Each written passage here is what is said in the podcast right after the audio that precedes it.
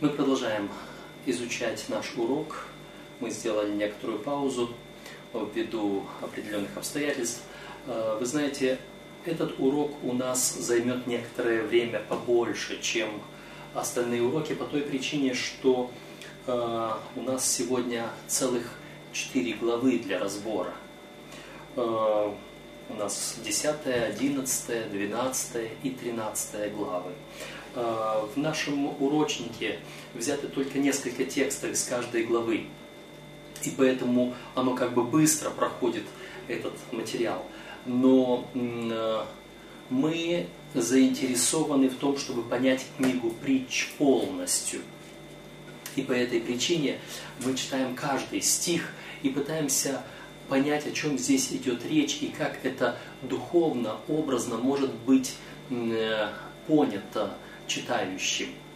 Поэтому и наше чтение будет несколько медленным, поэтому запаситесь терпением, кто желает, у кого нет возможности, нет времени, нет терпения, нет надобности, может быть, для того, чтобы пройти этот урок до конца, вы можете остановиться, по крайней мере, уже основная мысль понятна, мы вначале прошли немного по э, уроку по урочнику, по тем темам, которые были представлены. Э, мы остановились э, в первой части, вы поняли, что я сделал некоторую паузу в записи. Э, мы остановились в первой части на стихе 12, 10 главы притчи, и сейчас мы продолжаем с 13 стиха. Но суть у нас уже становится ясная в том, что наш урок – э, говорит о э, служении нашем и о праведности нашей, э, праведности в целом перед Господом. Итак, 13 стих 10 главы притчи. В устах разумного находится мудрость, но на теле глупого разгар. Э, в устах разумного мудрость. Уста, мы говорили, что это наша, наша проповедь. Это наша проповедь. Э, которой мы служим Господу. Это то, э, то слово, которое мы получили от мудрости, и мы передаем его дальше. И э, в наших устах должна быть мудрость, которая получена от Господа. Мудрость – это страх Господень. То есть мы должны говорить нашими устами не то, что нам хочется, не то, что мы придумали, то, что мы предполагаем, а то, что мудрость от Господа, то есть из Священного Писания. Э, даже э, в церковном руководстве многие могут понять, что э, могут прочитать, кафедра не место для выражения собственного мнения. Кафедра – это место для передачи Слова Божьего. И поэтому мы здесь всякий раз, когда открываются уста, э, здесь в книге притчи это означает, что эм, произносится э, некая благая весть, и она должна быть с мудростью от Господа, потому что мудрость это у Господа. Но на теле глупого розга. Э, что это означает? Наказание Господне. Оно рано или поздно обратится, рано или поздно глупый, э, то есть тот, который, мы уже сказали, что глупый это не отрицающий Господа, а тот, который не эм, поступает, не, не принимает э, мудрость, не следует за Богом так, как должен быть. И он на своем теле пожнет последствия от Господа. Господь накажет его. Так или иначе, он будет отвечать перед Богом. 14 стих. «Мудрые сберегают знания, но уста глупого – близкая погибель». Э, мудрые сберегают знания. Естественно, они заботятся о том, чтобы весть, которая передана церкви, была сохранена в целости, в точности. Эм, они заботятся о том, чтобы э, истина или знания из церкви не уходили, чтобы люди, члены церкви, чтобы они э, продолжали жить в соответствии с истиной, понимать эту истину, то есть поддерживать эту истину. А вот уста глупого, уста того человека, который не с Иисусом Христом живет, а высказывает нечто другое, которое уходит во след э, чуждых учений, как мы видели это до сих пор, он э, близок к погибели. Близок, почему? Он еще не погиб, он еще не ушел, он еще здесь, он возле истины, но он скользит в сторону погибели. И если он не остановится, если он не возвратится к мудрости, если он не услышит зов мудрости, придите ко мне, то он уйдет в ту сторону, э, вот к той глупости, которая мы в прошлом уроке читали, женщина безрассудная, против, э, противоположность мудрости, она э, таких вот проходящих мимо нее призывает, иди ко мне. И, и у нее, в ее доме было сказано, что в доме у нее мертвецы, и в глубине ее и в глубине преисподней зазванные ею. Вот он близок к этой погибели. 15 стих. Имущество богатого крепкий город его, беда для бедных, скудость их. Итак, имущество богатого. Мы уже говорили о том, что э, здесь это имущество, э, это то, что Господь предлагает нам э, в вечности. Э, он говорит, собирайте себе сокровища на небесах, где ни моль, ни ржа ничего не, не истребляет, не уничтожает. И вот это имущество Э, богатого, богатой мы в том случае, когда наше имущество на небесах, когда наше богатство на небесах. И это наш крепкий город, это наше убежище. Если мы говорим об э, имуществе богатого на земле вот здесь, то э, здесь богатство, оно не вечно, оно ненадежно. Э, даже посмотрите на те события, которые происходят сейчас вокруг нас. Э, буквально э, какие-то дни, считанные дни в конце прошлого года, и наше имущество обесценилось вдвое. И что оно стоит? Богатство богатого, оно не является крепким городом. А в тех местах, где неспокойство, волнение, военные действия, все богатство нажитое брошено, и оно ничего не помогает, оно вообще, э, город был крепкий, и города, может быть, уже и не стало. А, мой дом, моя крепость, увы, не действует. Поэтому только то сокровище, которое собрано на небесах, только оно является крепким городом. Почему? А, апостол Павел говорил, что наша вера, наша надежда идет как якорь крепкий, который заходит во внутреннее за завесу, туда, туда, где Христос.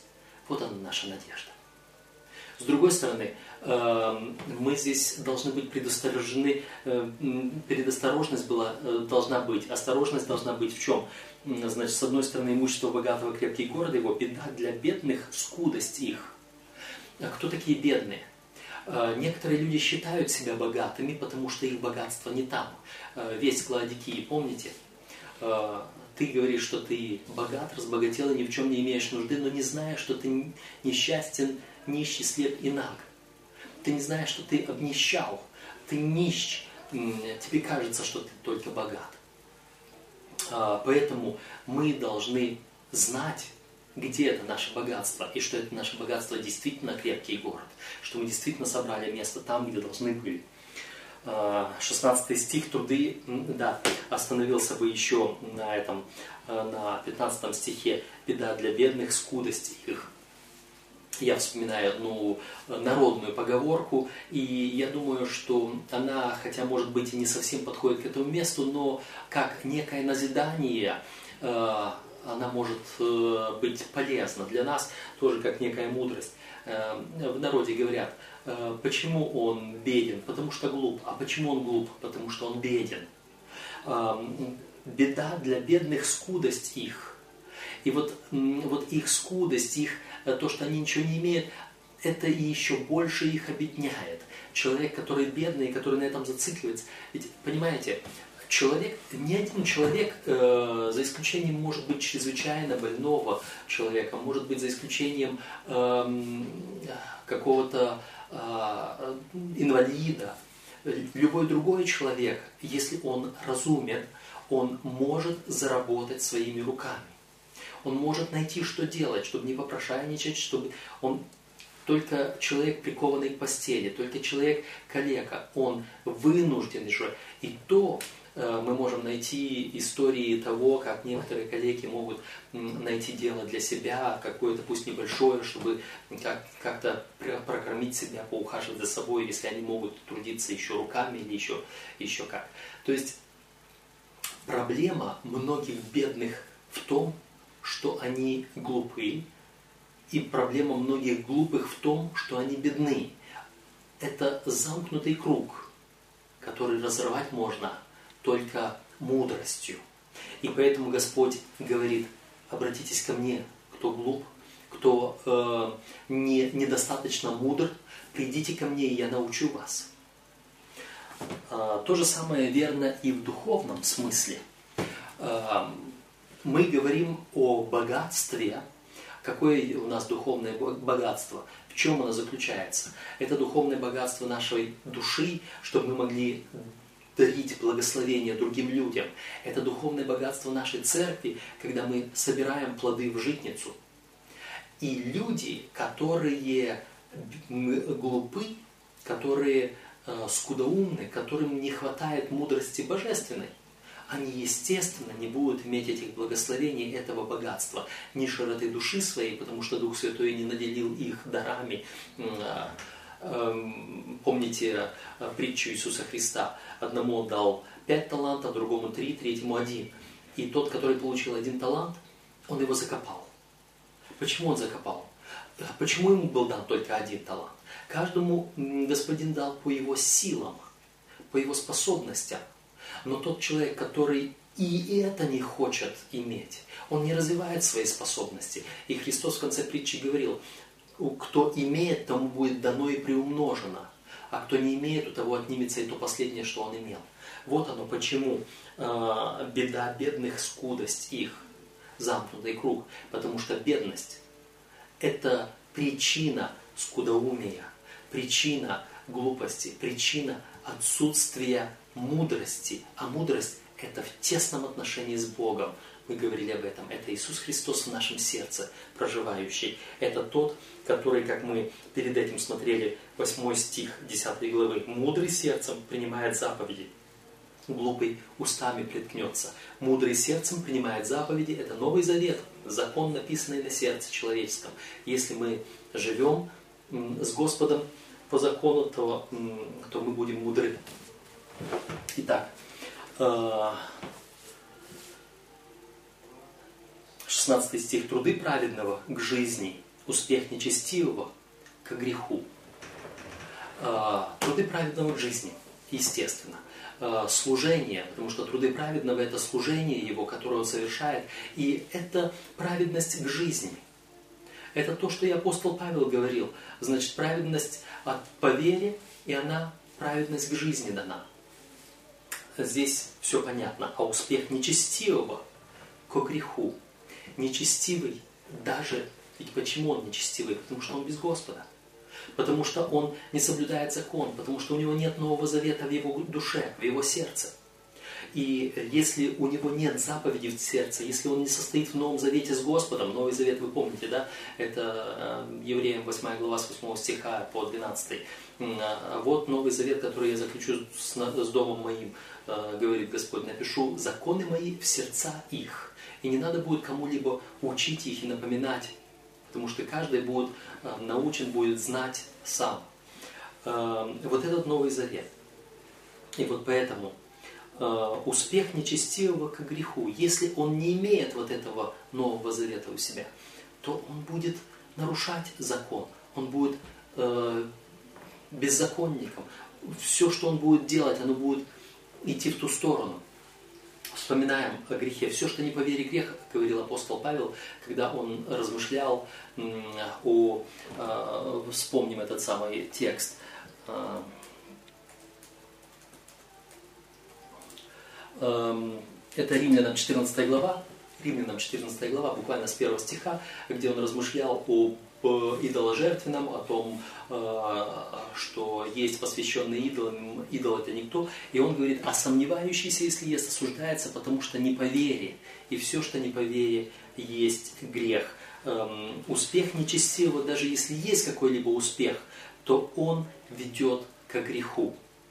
Опять-таки, когда мы говорили э, о том, что такое труд э, праведника и, и что такое труд э, в нашем служении, это либо наше служение людям, и если я без Бога, да, сейчас мы подойдем к этому, наше служение людям и наше служение церкви.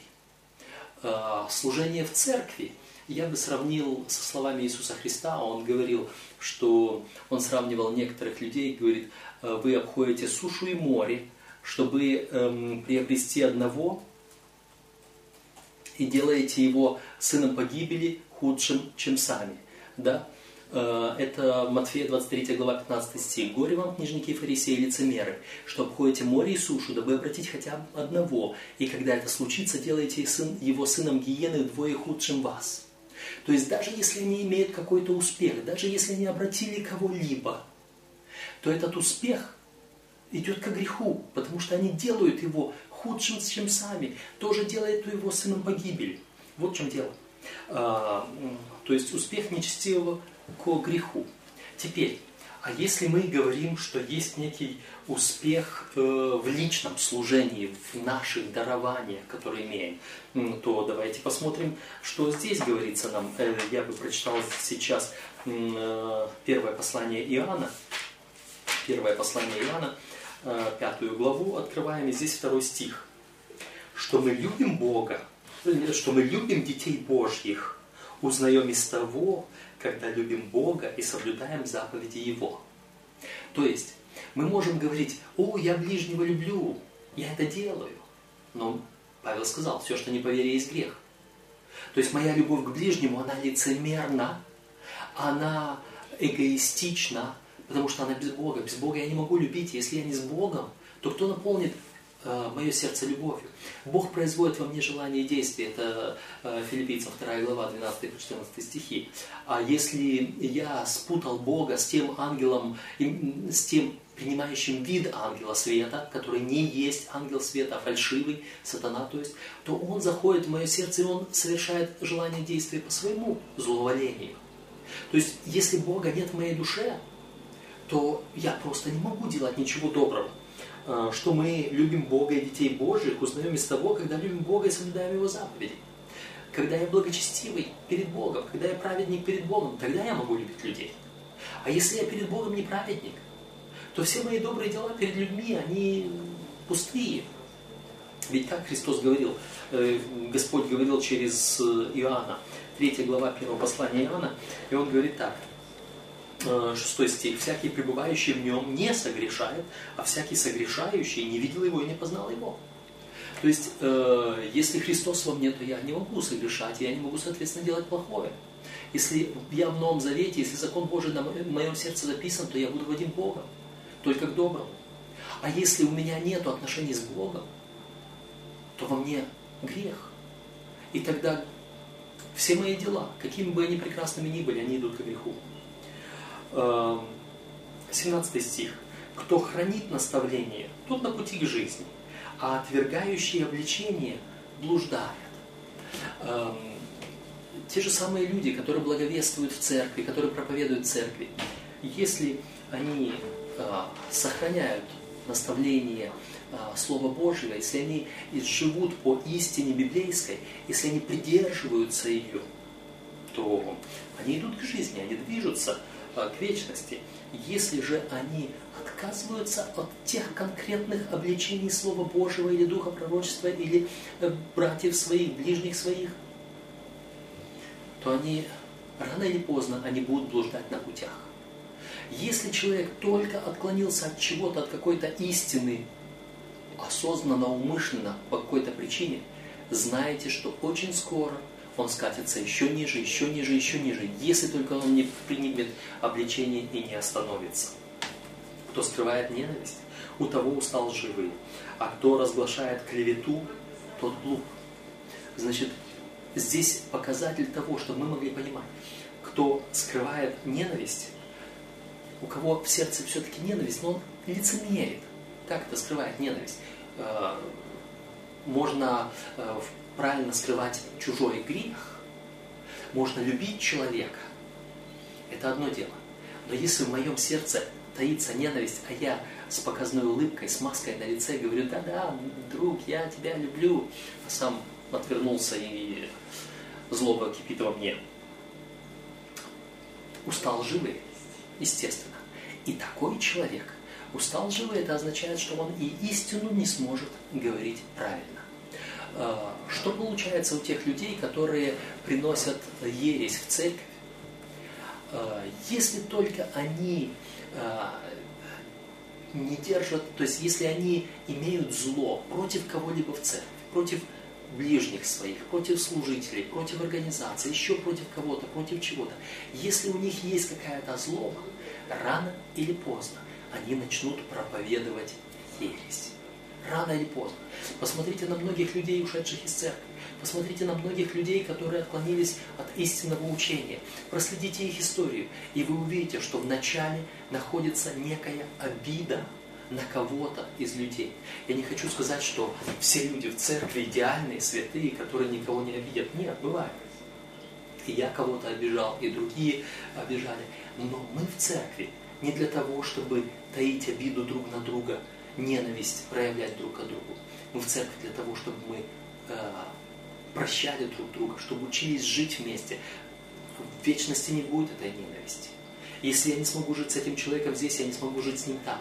Но суть в том, что если ты, находясь в церкви, затаил обиду на кого-то, не смог простить кого-то, рано или поздно ты откажешься от истины. Рано или поздно откажешься от истины, если не покажешься.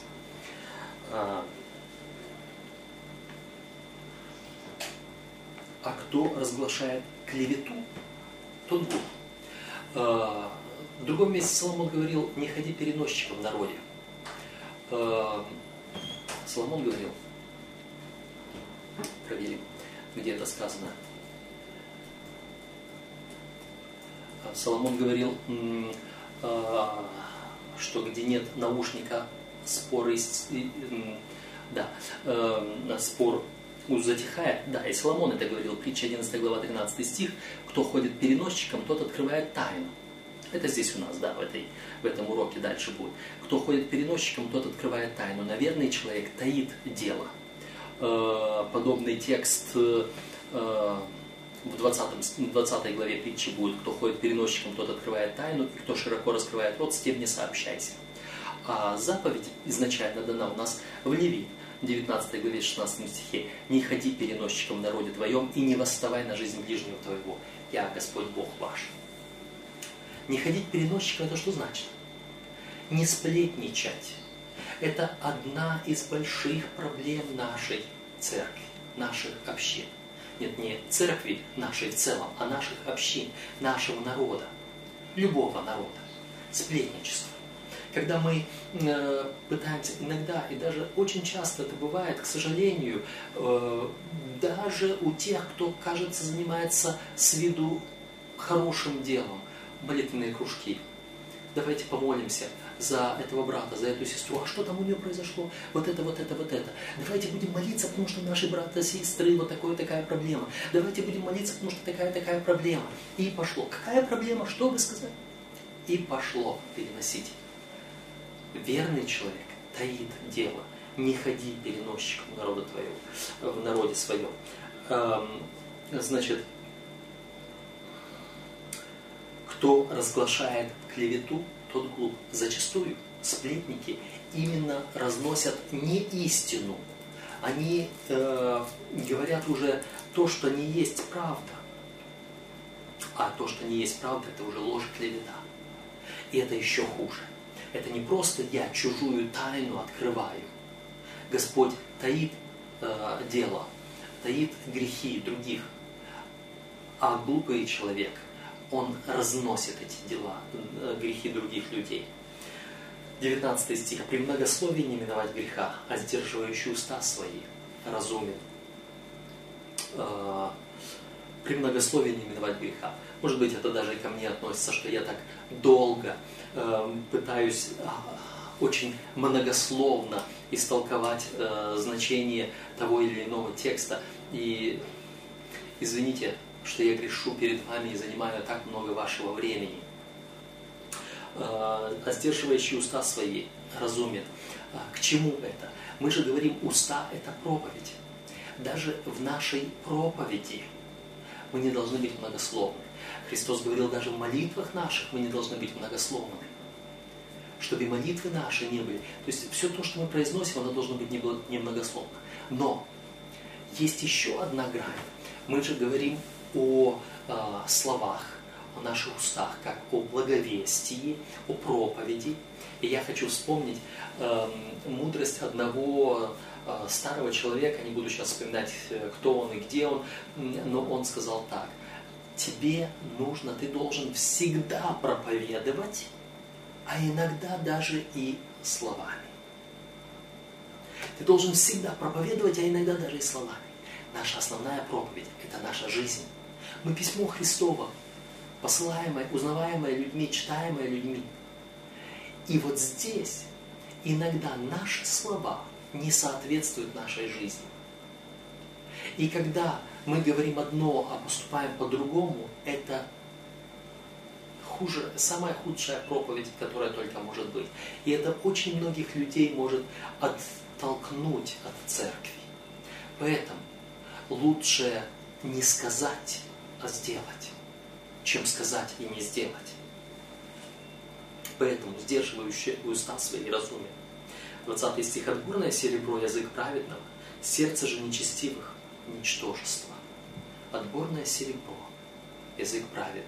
То есть вот эта вот благодать, которую произносит э, праведный человек, тот, тот праведник, который с Господом, ведь праведный человек – это э, принявший мудрость, принявший из Христа в свое сердце, вот кто праведник. Праведник тот, у которого Новый Завет Иисуса Христа в сердце его. Мы уже об этом говорили.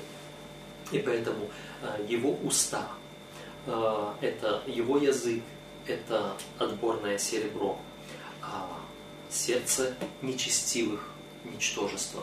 Почему сердце нечестивых ничтожество? Ничтожество это ничто, это нуль, это пустота. Сердце нечестивого человека, потому что там пусто, там нет Христа, там нет закона Божьего, там нет завета с Богом, Нового Завета.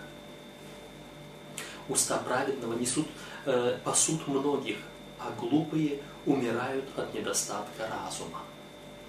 Уста праведного. Праведник делится со всеми. Он и себе приобретает, и еще другим дает, потому что он имеет, потому что Господь его благословляет. А глупый ему самому не достает.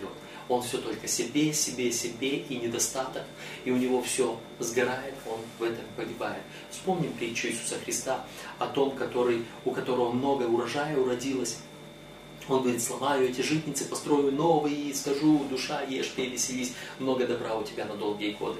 А Христос ему приговор говорит, всю ночь душу твою возьмут, кому это все достанется. Нечестивый он только для себя живет. Вспоминается стих «Они в Бога богатеют», да? Давайте мы посмотрим, как этот стих э, звучит. Так бывает с тем, кто собирает сокровища для себя, а не в Бога, богатеет. Это говорил Иисус Христос. По какому поводу? Э, вот как раз поэтому, да, он сказал ему, безумный, всю ночь душу твою возьмут, кому достанется то, что ты заготовил. Луки 12, 21. Видите, как оно одно к другому. И притча это вспомнилась, и вот эти слова, которые говорят, как бывает с теми, кто собирает сокровища для себя, а не в Бога богатеет. Эм, благословение Господне, оно обогащает и печали с собою не приносит. Благословение Господне обогащает и печали с собой не приносит. Проблема у многих людей, э, которые гонятся за мирским, земным богатством, а не за тем сокровищем на небесах, в том, что вспоминайте богатого юношу, который пришел к Господу и говорит, как наследовать царство твое? Исполни заповеди, все исполнил, одного не достает – продай имение свое, раздай нищим и следуй за мною. И он отошел с печалью. Вот это земное богатство, оно приносит печаль, как только мы его теряем, как только оно у нас отнимается. Благословение Господне, оно печали с собой не приносит. Оно приносит радость. Вы знаете, блажение давать, нежели принимать, написано, да? И когда мы с Господом даем наше богатство, раздаем другим, это благо. Оно никогда нас не опечалит, когда мы отдаем вместе с Господом. Для глупого преступное деяние как бы забава, а человеку разумному свойственна мудрость. Для глупого, то есть для того, который без Бога, преступное деяние, какое-либо преступное деяние, грех какой-то, даже в забаву может быть. Он даже пошутит не весьма хорошо. А, посмотрим. Некоторые люди задают вопрос, уместны ли христианские шутки, забавы. А, в общем-то, веселье Господь создал. Мудрость веселилась с Господом. Но веселье веселью рознь. Забава забаве рознь. И когда глупый, его забавы преступные, у мудрого забавы мудрые. Поэтому мы должны быть благоразумны в этом отношении. Особенно, когда мы речь идет о, о нашей церкви, речь идет о нашем служении, о благовестии. Подумаем о том, как мы э, развлекаемся, забавляемся в нашей церкви. Это тоже должно быть.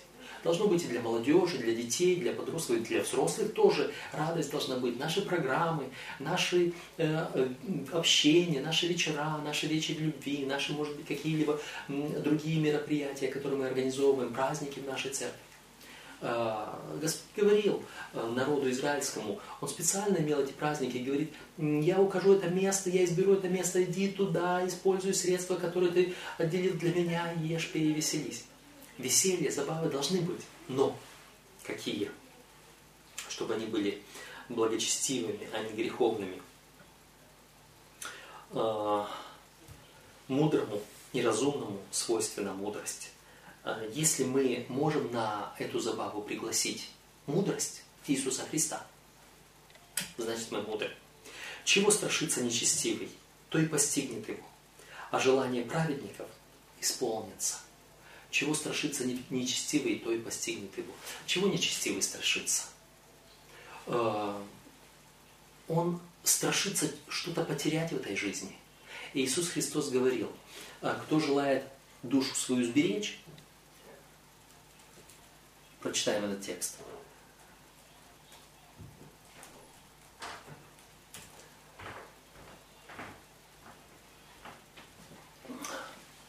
Матфея 10 глава 39 стих. «Сберегший душу свою потеряет ее, а потерявший душу свою ради меня сбережет ее». Кажется, противоположно. Кто желает сберечь свою душу, он ее потеряет. А потерявший ее ради меня сбережет ее. Здесь говорится, чего страшится нечестивый, то и постигнет его. А желание праведника исполнится. Праведник, который вместе со Христом идет и совершает служение такое, как Христос совершал – и кажется, э, Христос пришел в этот мир пострадать.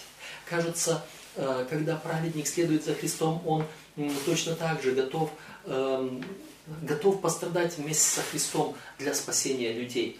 Э, как Христос говорил, если кто отдаст, положит душу свою за врагов своих, это истинная любовь. Вот.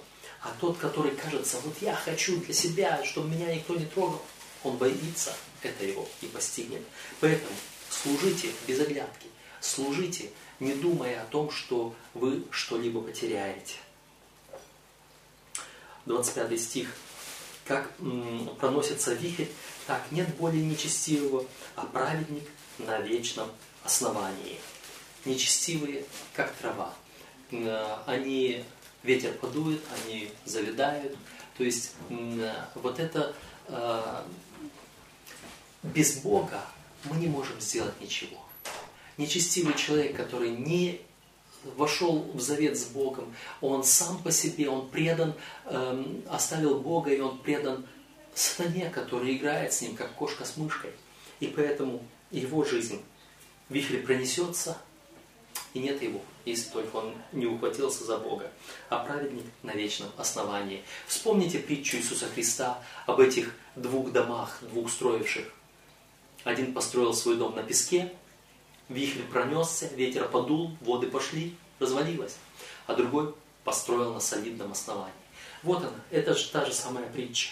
И как Иисус Христос говорил о праведнике и нечестивом, о том, о, мудре, о мудром и глупом, на каком основании мы строим, один строит на Христе, а другой строит на своих эгоистических целях, так и здесь. Это та же самая притча. Что уксус для зубов и дым для глаз, то ленивый для посылающих его. И вот здесь э, кажется опять как, как в некоторых местах. Соломон идет по определенной теме, вроде бы говорит здесь о мудрых, о праведных, о, об этих о мудрой и глупой. Это служение в церкви. Это наше служение личное, наше служение в церкви, наша жизнь с Богом, наша жизнь в завете с Богом, отклик. А кажется, а при чем здесь ленивый? Причем здесь, что здесь такое? Что уксус для зубов и дым для глаз. Уксус для зубов, кислота, которая разъедает зубы. Боль э, на зубе, который уже несколько пострадал, уксус. И что дым для глаз, как он режет глаза, как слезятся глаза, ничего не видят. То есть от кислоты кусаешь, и боль такая, не можешь прикусить, что ты хочешь, не можешь жевать. Э, от дыма глаза не могут смотреть. Не может действовать так, как должен. Ленивый для посылающих его. Кто посылает куда в служении? Господь посылает. Кого послать и кто пойдет для нас? Ученикам говорил, посмотрите, возведите очи ваши, жатвы много, а делателей мало. Молите Господина жатвы, чтобы Он послал делателей на жатву свою. Нас сегодня Господь посылает на этот же самый труд, для нашего благовестия, для этого же самого, для, чтобы уста наши открывать с мудростью, чтобы э, мы возвещали истину, чтобы мы пасли, как здесь сказано, мудрый пасет э, большое стадо, а глупый сам погибает. Эм, вот, эм, вот здесь ленивый – это тот человек, который не совершает свое служение который не трудится для Иисуса Христа. То есть это в том же самом продолжении, хоть кажется на вид, что эта притча выскочила из общего такого ряда, но она все равно в духовном истолковании идет в том же самом ряду.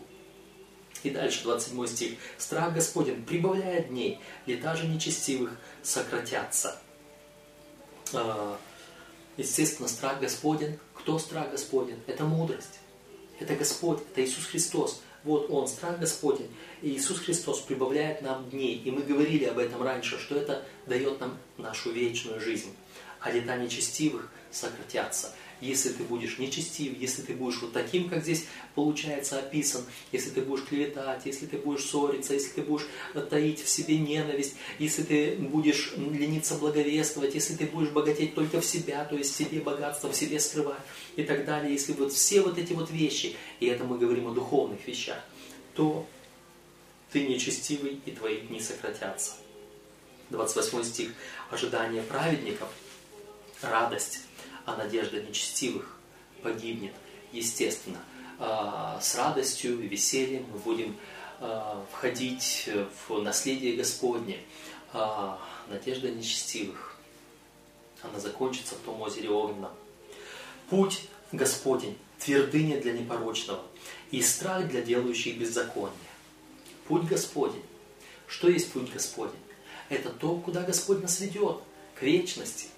Но его путь тернист. Его путь – это путь служения. Его путь – это путь благовестия. Его путь – это путь страдания. Путь Господень. Проследите, как, как шел Господь и как Он вас ведет. Но Он твердыня для непорочного. Не пошатнутся ноги Его. Не пошатнутся идущие за Иисусом Христом.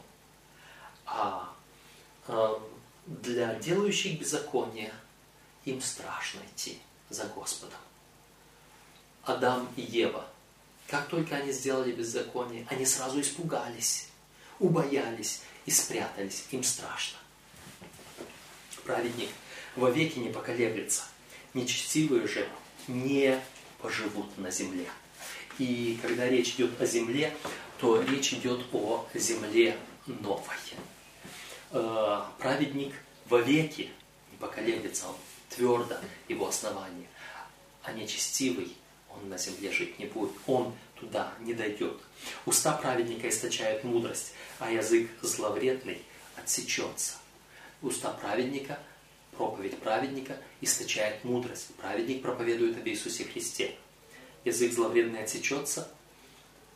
Что Иисус Христос говорил о той эм, ветви, которая не приносит плода? Она отсекается и бросается в огонь. Если кто не благовествует истину, не проповедует истину, не приносит плода, э, трудясь, хоть словами своими, хоть жизнью своим, своей, тот отсечется.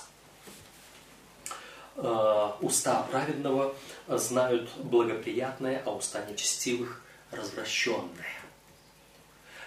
Если он праведник, если он со Христом, он говорит только благоприятное, он говорит только истину, радующую сердце, он говорит о добром, он не говорит о злом, он не говорит о плохом.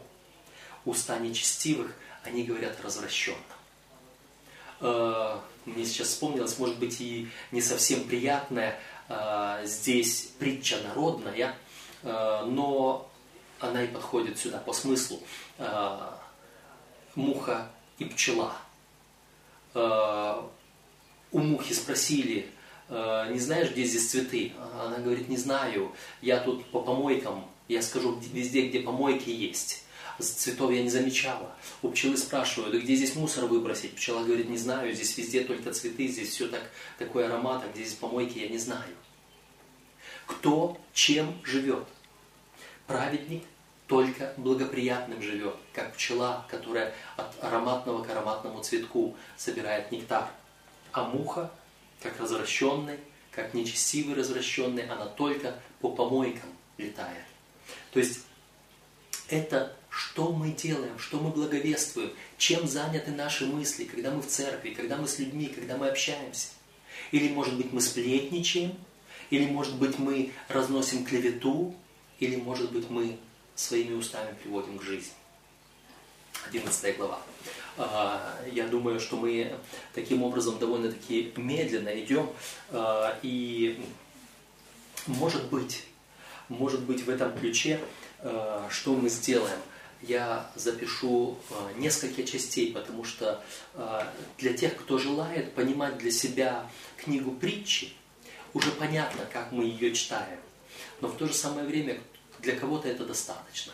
И он э, не будет, нет надобности слушать дольше и понимать каждый текст. Он понял принцип, понял суть, о чем идет речь. Поэтому мы сделаем здесь паузу в конце 10 главы, и после этого э, это будет отдельным роликом, э, отдельной записью нашего урока. Вы сможете его услышать. Глава 11, глава 12 и глава 13. Поэтому здесь я останавливаюсь для тех, кто считает, что ему достаточно вместе с нами э, духовного э, понимания книги притч и как их читать. Вы можете здесь остановиться. Я пожелаю вам благословений. Те, кто с нами остаются дальше разбирать 11, 12 и 13 главы, э, вы оставайтесь с нами, вы просматриваете следующий ролик, следующую часть нашего урока.